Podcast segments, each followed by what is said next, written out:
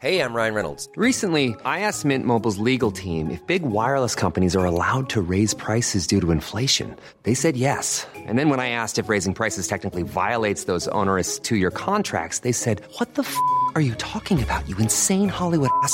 So to recap, we're cutting the price of Mint Unlimited from $30 a month to just $15 a month. Give it a try at mintmobile.com slash switch. $45 up front for three months plus taxes and fees. Promo rate for new customers for limited time. Unlimited more than 40 gigabytes per month. Slows. Full terms at mintmobile.com. C'est le podcast montagne du Dauphiné libéré. Les interviews et les récits, les légendes de l'alpinisme, les champions de ski, le jour où tout a basculé, les grandes et les petites histoires, les exploits et les expéditions, mais aussi les drames, les sagas, les inventions et les pionniers. Voici Histoire d'en haut. Sous les écrins, point culminant des Alpes du Sud, à Val-Louis-Pelvoux, l'été s'achève sur une note d'optimisme. Le glacier qui prend sa source à plus de 4000 mètres pourrait, pour la quatrième fois seulement en 20 ans, ne pas perdre d'épaisseur. Conséquence d'une année exceptionnellement arrosée. Mais cela ne changera rien à la tendance à la fonte depuis 30 ans qui s'accélère. Sur ces rives, les refuges des écrins et du glacier blanc sont des sentinelles où l'on observe les effets du climat et l'évolution des pratiques alors que certains itinéraires deviennent plus dangereux.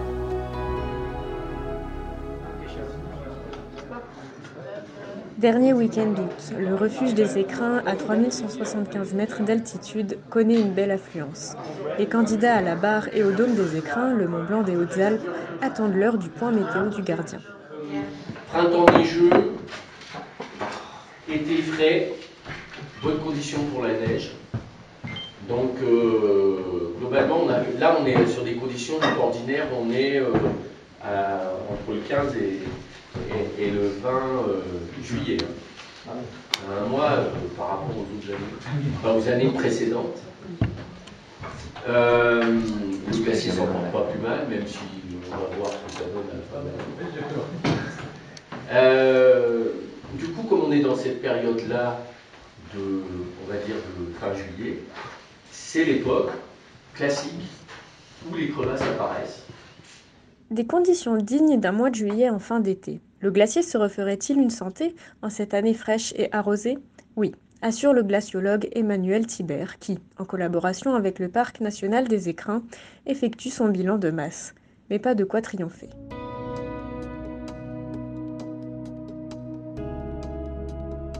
sur la chronique du glacier blanc qui a démarré dans les années 2000. euh, C'est la troisième année euh, la, plus, euh, la, enneigée sur l'hiver. Et est-ce qu'on peut s'attendre à, à ce que le glacier soit excédentaire et gagne de la masse cette année ou pas?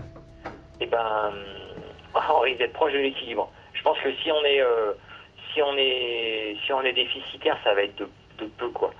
Euh, quand t'as passé en face du refuge des écrans là, quand, quand, quand, t'es monté là, euh, tu trouves la neige un peu après, hein, ouais, vers 3100 là. Et, euh, et après, euh, ça devient vite épais parce que tu as vite un bon, un bon mètre, et un bon mètre de neige là euh, encore sur le glacier, voire euh, euh, vers le col des écrins, tu as encore 2 mètres de neige là, tu vois, de l'hiver. là. Et donc du coup, il y a encore un bon, un bon stock de, de l'hiver là qui reste.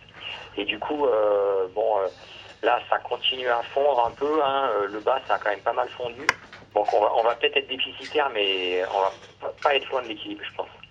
Sur glacier blanc, en fait, ce qui se passe, c'est qu'on a refait une euh, cartographie euh, récente là, du, comme on fait tous les 5 à 10 ans là pour faire un, un, un bilan, euh, tu vois, cumulé sur, euh, sur plusieurs années, avec une vision de l'ensemble du glacier, donc avec des photos aériennes et de la photogrammétrie ou du lidar là.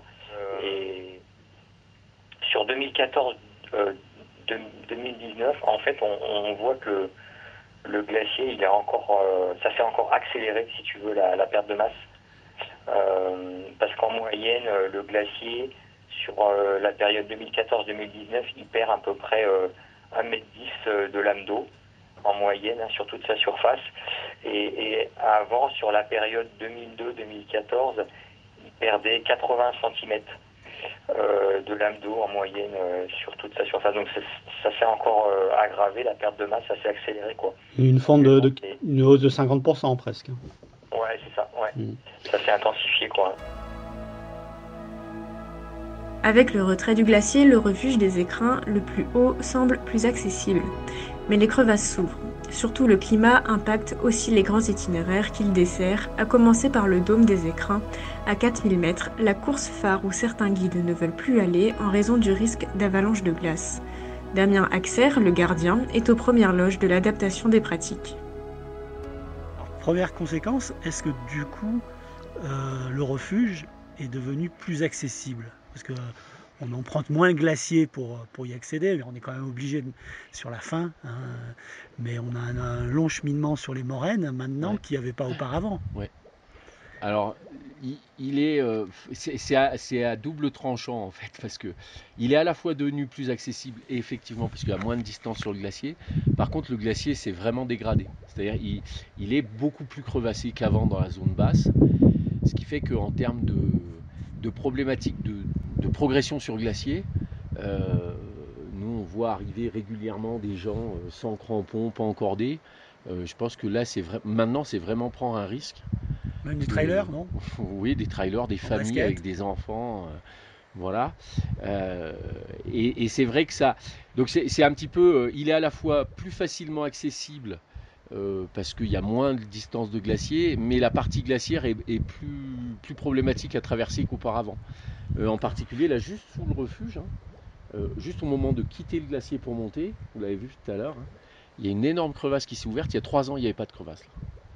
Voilà, donc ça veut dire que là, il y a vraiment, ça bouge beaucoup et, et celle-là, euh, on passe dessus là tout, cet été que c'était enneigé le long. Tout le monde passait droit sur cette crevasse, sur un pont de neige dont on ne connaît jamais parfaitement la stabilité, quoi, la résistance. Alors pour venir jusqu'ici à 3175 mètres d'altitude, il y a un, itinéraire qui, est balisé avec des, taches blanches, hein, on va dire. Euh, pas intégralement, puisque la partie sur le glacier n'est pas vraiment balisée. Hein. On retrouve un peu d'autonomie. Euh, c'est vous qui, balisez, euh, qui essayez de, jalonner cet accès au refuge? Alors non, moi je suis arrivé ici il y a trois ans, c'était déjà jalonné, c'est un, des gardiens précédents qui avait ouvert, trouvé cet itinéraire. Euh, qui reste un itinéraire de montagne. C'est-à-dire, c'est pas un sentier, il n'est pas entretenu, euh, il figure pas forcément sur les cartes. Euh, c'est une volonté à la fois du parc et, de, garder quand même cet aspect. Pour monter au refuge des écrins, c'est un itinéraire d'alpinisme. C'est plus de la randonnée, voilà. mais c'est vrai que c'est pratique qui est quand même ces points blancs et ce petit équipement qui a également, il y a un endroit, il y a deux ou trois barreaux là, parce que bah, ça permet quand même de sécuriser des passages et que quoi qu'on fasse, il y aura toujours du monde pour vouloir y passer. Donc euh, voilà, il faut, il, faut, il faut faire la part des choses entre euh, on n'équipe pas, on ne suréquipe pas pour pas en faire une voie d'accès ouverte vraiment à, tout public que les gens comprennent aussi quand ils arrivent là, il faut avoir de l'équipement, des connaissances ou prendre un professionnel mais euh, d'un autre côté, pour ceux qui sont engagés, le but c'est pas de les mettre en danger non plus. Quoi.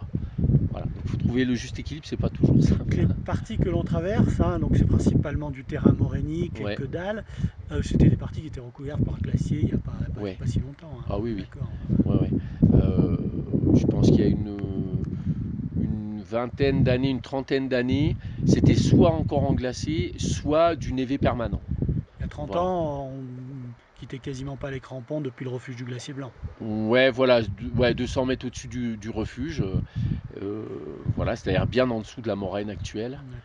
Euh, et c'est vrai que là-bas, c'était. Euh, c'était, l'accès direct et, et, on montait sur le glacier. Je dirais que c'était des pentes de neige ou de glace qui étaient relativement aisées. C'était de la randonnée glaciaire. Quoi. Le refuge dessert le dôme et la barre des écrins, qui sont un peu le Mont Blanc de, de des écrins, les derniers 4000 euh, euh, des Alpes. Euh, quand on va vers le sud, est-ce que vous êtes plus ou moins préservé sur, sur l'évolution des pratiques? Alors non, on n'est pas vraiment préservé parce que même si effectivement on reste dans la zone qui est encore fortement glacée et qui reste majoritairement en neige, la partie glacier blanc en elle-même reste très accessible. Par contre, euh, que ce soit même la Roche-Forio ou la face nord du dôme, elles évoluent énormément. Euh, parce que malgré tout, le glacier il diminue quand même, y compris dans ces endroits-là. Donc même à près de 4000 mètres d'altitude. Voilà, on, se retrouve avec en particulier des chutes de sérac qui sont récurrentes, qui sont beaucoup plus fréquentes qu'auparavant. Donc là, il y, a un lien entre les chutes de sérac et le. Oui, parce qu'en en fait, oui, en, fait, la, la, masse de glace, alors moi je suis pas un spécialiste, mais on, parle de glaciers froids et de glaciers chauds. Les glaciers froids sont ceux qui n'ont pas d'écoulement d'eau euh, au niveau de leur base, et les glaciers chauds sont, ceux où il y a euh, un film d'eau au niveau du sol. Et en fait, euh, on, se pose vraiment des questions de savoir jusqu'où va le glacier chaud maintenant. C'est-à-dire que la progression de la glace sur son support, elle est sûrement plus rapide qu'avant. Et hum, le fait que le glacier perd en épaisseur aussi, fait apparaître euh, des, barres de rochers. Il y a des endroits, il a complètement disparu. Là, on le voit bien au pied de la face nord. Et ces, zones-là, bah, du coup, la, glace n'a plus non plus de support bas. Euh, donc ça crée une, chute de sérac et obligatoirement, euh, avant ça, faisait un écoulement et puis d'un seul coup, ben, on a une cascade qui tombe. Et l'évolution, elle n'est pas rien qu'en trois ans, moi j'ai vu l'évolution de manière importante de euh, l'agrandissement de ces barres de sérac, euh, le nombre de chutes annuelles. Cette année, on a plutôt une année quand même où l'activité sérac est, plutôt euh, réduite, mais il n'empêche que, voilà, globalement, l'an dernier, par exemple, on, on, comptait une chute de sérac tous les deux jours.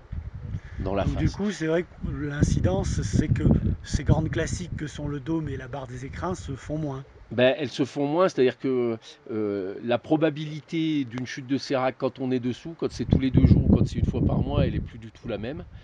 Euh, D'ailleurs, euh, régulièrement, cette année, hein, au printemps, les autorités hein, déconseillent. oui, alors, ouais, Parfois même les guides. Hein. Oui, oui. Alors nous, on réagit en général quand il y a des grosses chutes de sérac, on réagit assez rapidement en informant.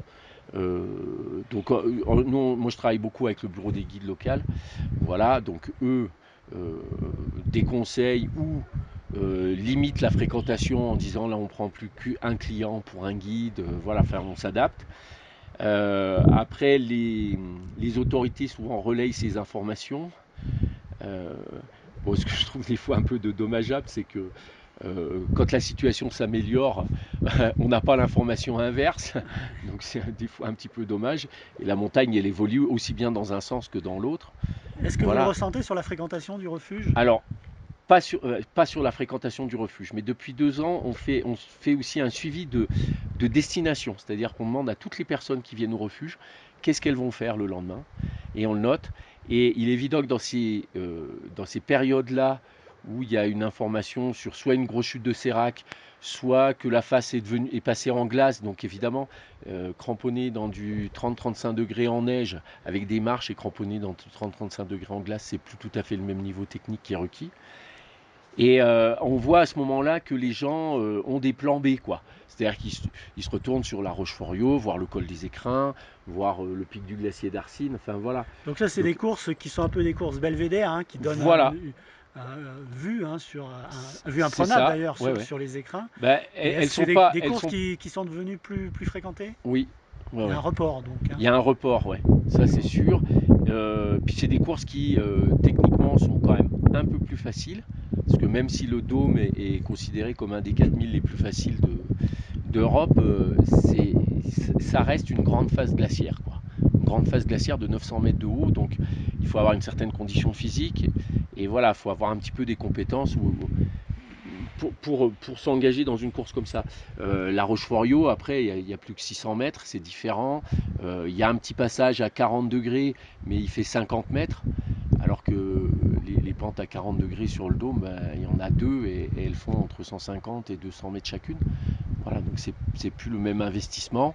Et puis après, ben, des, courses comme le pic du glacier d'Arsine ou la voie normale du pic du glacier blanc, sur des courses euh, qui sont au printemps assez souvent pratiquées parce que euh, elles sont bien enneigées, mais euh, par contre elles sont plus du tout en terrain glaciaire. Donc voilà, ça, facilite aussi l'accès, l'accès aux alpinistes. Et l'avenir, vous l'imaginez comment? Au diapason du glacier qui va continuer sur cette tendance hein, à, reculer. Pour l'avenir du refuge, ça sera peut-être un peu plus compliqué à plus long terme, mais je pense que l'avenir d'un refuge comme ici, c'est vraiment le printemps avec le développement des activités de ski de randonnée. Quoi. le changement climatique, il impacte aussi la période hivernale et qu'à 3000, on, sera, on fera partie des endroits où ce sera encore skiable. Euh, d'ici quelques années. Donc euh, on, va pouvoir développer ça. Et je pense qu'il va falloir apprendre à gérer une, peut-être une surfréquentation dans les années à venir là. Au printemps. Euh, au printemps, ouais. On l'a même vu hein, ces, trois dernières années.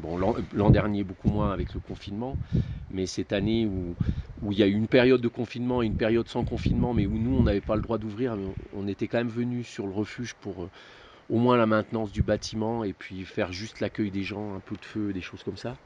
Et euh, il y a de plus en plus une fréquentation très très régulière.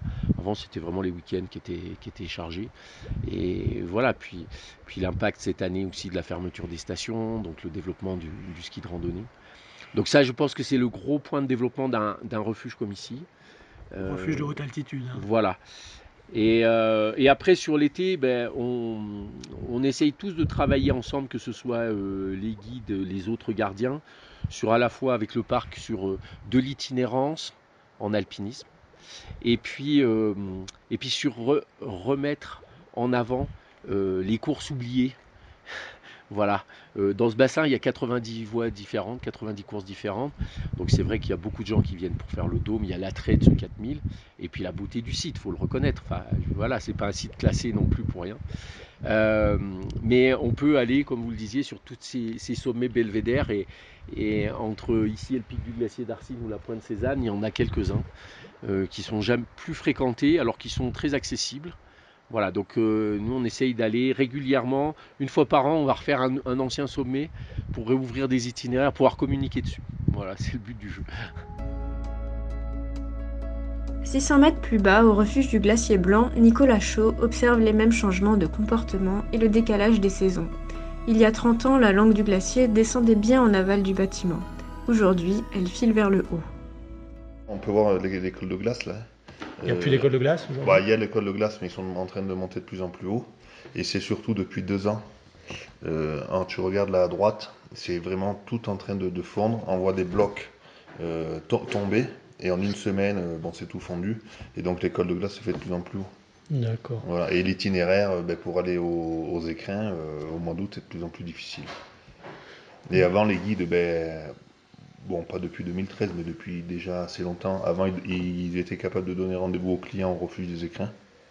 Euh, maintenant, ils donnent rendez-vous ici. Et euh, sinon, au départ euh, du refuge, les courses d'alpinisme se font de plus en plus tôt dans la saison. C'est la principale évolution des pratiques. Ouais, ça se fait en juin, juillet. Et en août, il n'y a quasiment plus rien qui se fait. Quoi. Ou tout, là, par exemple, l'exemple de Pic d'Arsine, Pic du glacier d'Arsine, tu peux le faire en basket. Qui était avant une course glaciaire. Ouais, qui était avant une course glaciaire. Euh, Dôme de Monetier se fait plus en août, euh, les agneaux très peu. Les agneaux qui étaient la course phare hein, de part du glacier blanc. Mm. Euh, Donc il y a un, décalage de la saison sur juin-juillet, c'est ça à peu mm. près mm. D'accord. Et au cœur de l'été, août, vous avez plutôt une clientèle qui vient à la journée bah, Qui vient à la journée, des familles qui dorment là. voilà. Et, en parlant avec l'ancienne gardienne et même le cuisinier qui était là depuis 2000, au mois d'août avant, ils n'avaient pas de, de famille comme ça un autre effet du, recul du glacier. Euh, est-ce que l'itinéraire qui mène au refuge du glacier blanc est pas plus facile? Ah, Parce que le euh, glacier, quand il était très, très bien portant, il y a plus de 30 ans, euh, il recouvrait une bonne partie en, aval du refuge et est-ce qu'il n'obligeait pas le sentier Ah, pour monter jusqu'ici là? Oui. Eh bien, disons qu'avant, il y avait, dans les années 80, il y avait l'échelle qui pouvait rebuter certaines personnes. Et cette échelle avait été installée justement pour, euh, Dans les années 80, oui. Parce que sinon, la trajectoire du glacier. Ah ben, sinon, les gens étaient obligés de prendre le, glacier, là, tout en bas après la passerelle. Donc, ça évitait quand même une bonne partie. À part l'échelle. Donc, les alpinistes venaient au refuge du glacier blanc par le glacier, finalement. Oui, et les alpinistes venaient par le glacier. Et les randonneurs étaient obligés de le contourner par cette échelle. Mm. Et les guides faisaient monter au refuge en faisant l'école de glace, justement. Donc, les... où où il faisait école de glace, il repartait. Donc il marchait une heure, il faisait école de glace, il redescendait. En dessous du refuge. En dessous du refuge. Mm. Un reportage d'Antoine Chandelier raconté par Mélanie Genin.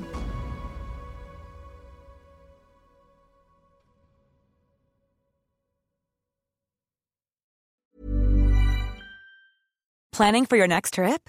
Elevate your travel style with Quince. Quince has all the jet setting essentials you'll want for your next getaway, like European linen, premium luggage options, buttery soft Italian leather bags, and so much more. And is all priced at 50 to 80% less than similar brands. Plus, Quince only works with factories that use safe and ethical manufacturing practices.